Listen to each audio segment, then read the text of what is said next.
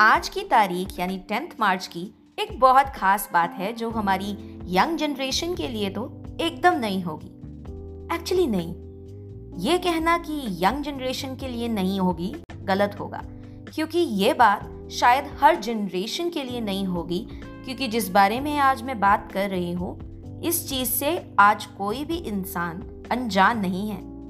Hello everyone you have tune to the Manisha show episode seven चलिए आपको एक hint देते हैं एंड लेट्स सी कि आप में से कितने लोग इस हिंट को समझते हैं। और हाँ एक बात और हिंट सुनते ही अगर आपको लगता है कि आप जानते हैं कि मैं किस बारे में बात कर रही हूँ तो आप मुझे डायरेक्टली इंस्टाग्राम या फेसबुक पर मैसेज करके भी बता सकते हैं।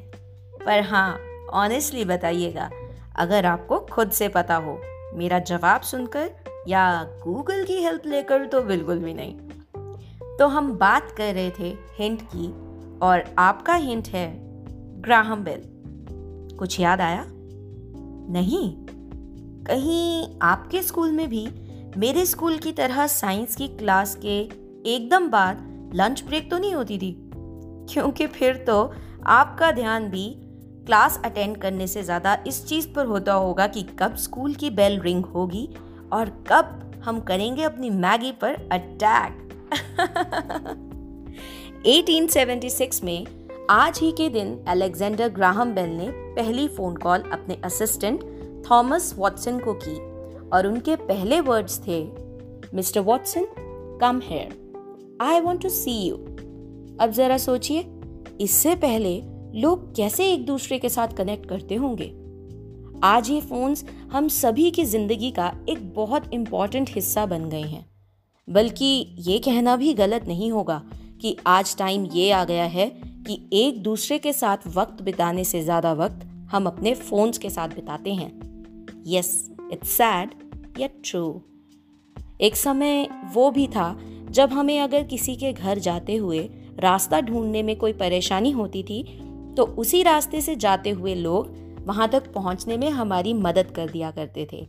और आज एक ये भी समय है, जब हम कहीं जाने से पहले ही जीपीएस पर लोकेशन डाल देते हैं, ताकि बिना टाइम वेस्ट किए हम डायरेक्टली लोकेशन पर पहुँच जाएँ।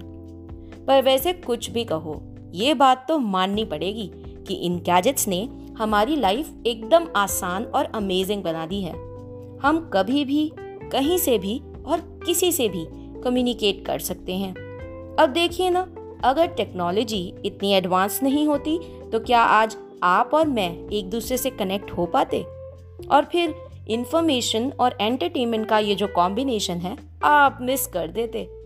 वैसे ही जैसे बातों बातों में मैं मिस कर गई आपको ये बताना कि कल का दिन कितना खास है।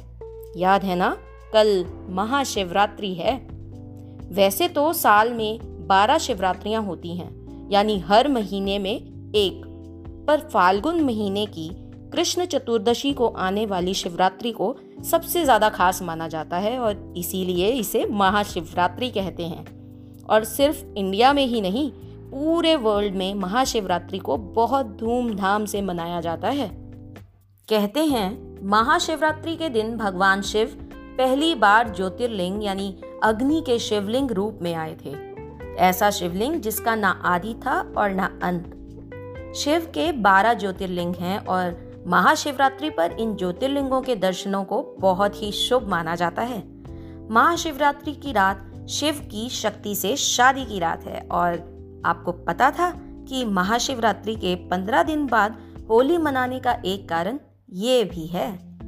वैसे तो हर इंसान इसे अपने अपने ढंग से मनाता है।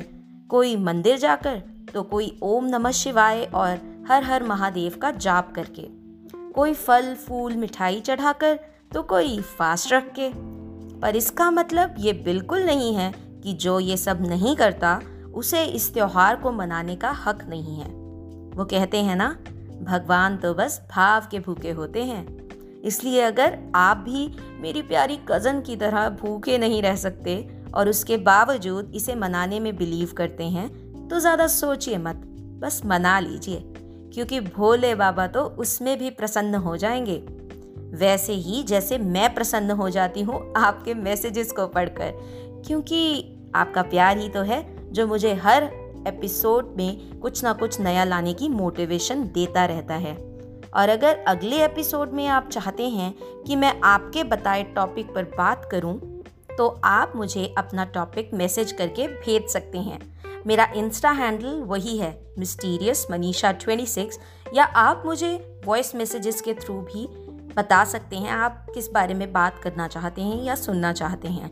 एंकर डॉट एफएम पर आप मुझे वॉइस मैसेजेस भी कर सकते हैं। फ़िलहाल के लिए टाइम हो गया है साइन ऑफ़ करने का।